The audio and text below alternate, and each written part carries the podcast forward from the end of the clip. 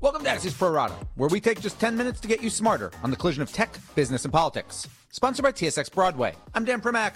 On today's show, the Koch brothers turn to tech regulation, and the relationship between Starbucks and Howard Schultz is about to get much more complicated. But first, America hammers Huawei. So last month we discussed how Canadian authorities had arrested a woman named Meng Wanzhou, the chief financial officer of Huawei, which is the world's largest maker of telecom equipment and its second largest maker of smartphones. Huawei is also a crown jewel in China's tech industry and a major national security concern in the US, where there are fears that its products could theoretically be used by the Chinese government to do everything from spy on Americans to disable communication systems. Now, Wanzhou was officially arrested in Canada for alleged violations of sanctions on Iran and has since been under house arrest awaiting possible extradition to the US. And yesterday, American authorities released their own charges not only against her, but against the company as a whole. It included not only the Iranian sanction stuff, but also allegations of trade secret theft, obstruction of justice, and a variety of frauds. Now, why all this matters in the big picture is that we're nearly two thirds of the way through that 90 day clock for US and China trade negotiations, after which a tariff filled trade war could commence, thus causing lots of economic hardship in both countries. This Huawei situation complicates those talks thus making a deal that much less likely. In 20 seconds, we'll go deeper with Bill Bishop, editor of the Axios China and Sinocism newsletters. But first, this. TSX Broadway will breathe new life into Times Square. A new 46 story tower has been completely reimagined to harness the power of one of the most iconic intersections in the world. With 75,000 square feet of retail, the area's only permanent outdoor stage, and state of the art technology to interact directly with consumers. Learn more about the future of retail at tsxbroadway.com.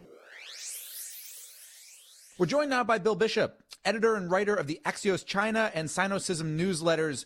So, Bill, give me the big picture here. The new indictments yesterday, not only against the CFO, but also against the company as a whole. Is this a ratcheting up of trade kind of tensions? And how do you think this plays into the ongoing negotiations? So I actually think it's separate from the trade negotiations. It's part of the broader pushback by the U.S. Uh, against China in, I think, the sort of the security and technology dimensions globally. In terms of how it affects the trade negotiations, both sides have been trying to make clear that they're really on two separate tracks. And I think at least so far, that is how they are proceeding. It's, you know, there's no question that the two indictments yesterday and the formal request to extradite the Huawei CFO from Canada to the U.S. are seen by the Chinese as a ratcheting up. And so, you know, I think it's unlikely there won't be some sort of impact on the trade talks, but at least right now, you know, the Chinese the Chinese delegation arrived yesterday in D.C. I think a couple hours after the big press conference. Uh, so far, all signs are that the talks are ongoing, um, and there's going to be no change to the agenda this week. Bill, you tweeted yesterday. This is what you tweeted: "Quote: If the U.S. indictments of Huawei are political, wasn't the decision for all those years not to indict, given the preponderance of evidence, also political?" Explain that a little bit. Well, you know, that's a again, this is speculation, and but you're reading through the indictments, is clearly the U.S. has been investigating Huawei for some time, and so I think um, you know, one of the one of the certainly the Chinese accused the U.S. of politicizing the case and going after the CFO and the company because it's part of the broader sort of hawkish President Trump approach to China. Um, and there there are plenty of people outside of China who see, you know, absolutely this is a this is all a political move by the U.S. So one of the questions I mean, that, that tweet was meant to spur discussion was, you say it's political now that the U.S. is going after Huawei and the CFO well, given what was listed in the indictments as preponderance of evidence over the several years, was there a political decision made before Trump to not go after Huawei? And I don't know the answer.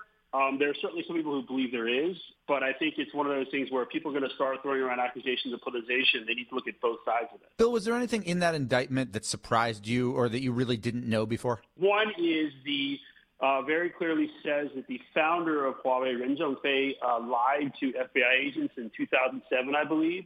And, you know, there are at least two individuals or entities who are also indicted, but whose identities were not, who are still under seal.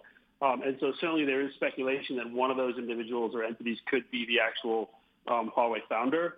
I think also it's very clear that the U.S. was very much up in Huawei's electronic communications, and what we're probably seeing in the indictment are just a tiny sliver of the um, volume of electronic messages and files that the U.S. government has. And then I also think I think there was something about. But Bill, that's ironic, right? Because isn't part of the the the argument from the U.S. not in this case particularly, but but much broader national security with Huawei? That there's a lot of concerns, but one of them is a concern about spying, right? Uh, yes, and you know, again, one of the questions though is was that spying done after obtaining warrants based on probable cause? And you know, I don't know the answer to that. I mean, that you know all governments spy if they have the capabilities. I think you have to look at the difference in processes. And, you know, I don't think the Chinese government needs warrants to spy on things, companies and entities. And the U.S. government, at least there is a process. Uh, perhaps it is abused sometimes. I think we learned that in the Snowden case. But again, the broader point is, and we've seen this in other indictments of Chinese hackers where, I mean, the U.S. is reading their text messages while they're in China.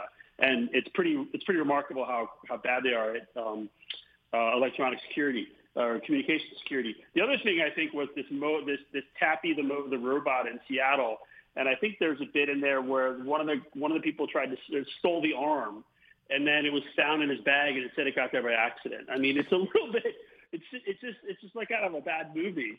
And that's kind of this trade secret theft argument relating kind of to T-Mobile. Bill, I wonder, kind of take this a little bit broader. It would seem to me, if I am a Huawei executive, if I am a senior Huawei executive, traveling to the U.S. right now would seem to be a very bad idea. I probably don't want to do that. Should U.S. business executives right now travel to China, or should they just avoid it? Uh, that's a that's a really tough and important question. Um, I'll preface that the answer by saying that I'm glad I don't live in Beijing right now. Um, I think that um, you know we saw in the case of um, the, the detention of the Huawei CFO by the Canadians that very quickly uh, Chinese the Chinese arrested two Canadian citizens in Canada um, the, the, they have so far seemed to avoid going after U.S. executives. Um, I do think, though, that if you don't need to go to China anytime soon, um, then you probably are better off doing things um, remotely. But at the same time, you know, China has certainly shown a hesitation at going after Americans because I think they're still they're still worried about the U.S. government. But in general, the risks are definitely higher, I think, than they were two or three months ago. Fair enough. Bill Bishop, editor of Axios China and Sinocism newsletters. Thanks so much for joining us. My final two right after this. TSX Broadway, Times Square's first full building brand platform, is driving the future of brick and mortar retail. Through digital customer engagement capabilities and unparalleled space flexibility, TSX Broadway will become a 75,000 square foot playground for the world's most ambitious brands to engage with their consumers on a more personal level. Learn more at tsxbroadway.com. Now it's time for my final two. And first up are the Koch brothers, who have said they'll stay out of the 2020 presidential race, but who indicated during a private retreat this past weekend for their donors that they do have a major interest in fighting what they view as regulatory overreach on big tech companies. Axios' David McCabe, who attended the retreat, reports that this could actually put the Kochs at odds with their fellow Republicans, many of whom have been quite eager to go after companies like Facebook and Google and Amazon on everything from privacy to speech. And McCabe adds the Koch network has very deep resources and a proven ability to influence DC debate, even if it's not contributing to candidates. Finally, Starbucks CEO Kevin Johnson yesterday told employees that the company has never gotten involved in political campaigns before and won't start now just because its former CEO, Howard Schultz, is running for president. So, uh, yeah, good luck with that, Kevin. Remember, Schultz's entire resume is Starbucks, so Starbucks is going to be under withering scrutiny, not only from the media covering Schultz's campaign, but from opposing campaigns in both parties. This is a little bit like what happened to Bain Capital, the private equity firm Mitt Romney used to run back in 2012.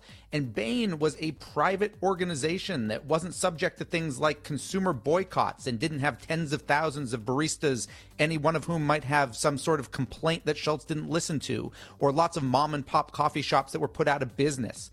It's just Starbucks does not have the luxury to sit out. Sometimes you don't pick the battle, the battle picks you. And we're done. Big thanks for listening, and to my producers Adam Gracia and Tim Shovers. Have a great National Puzzle Day, and we'll be back tomorrow with another Pro Rata podcast.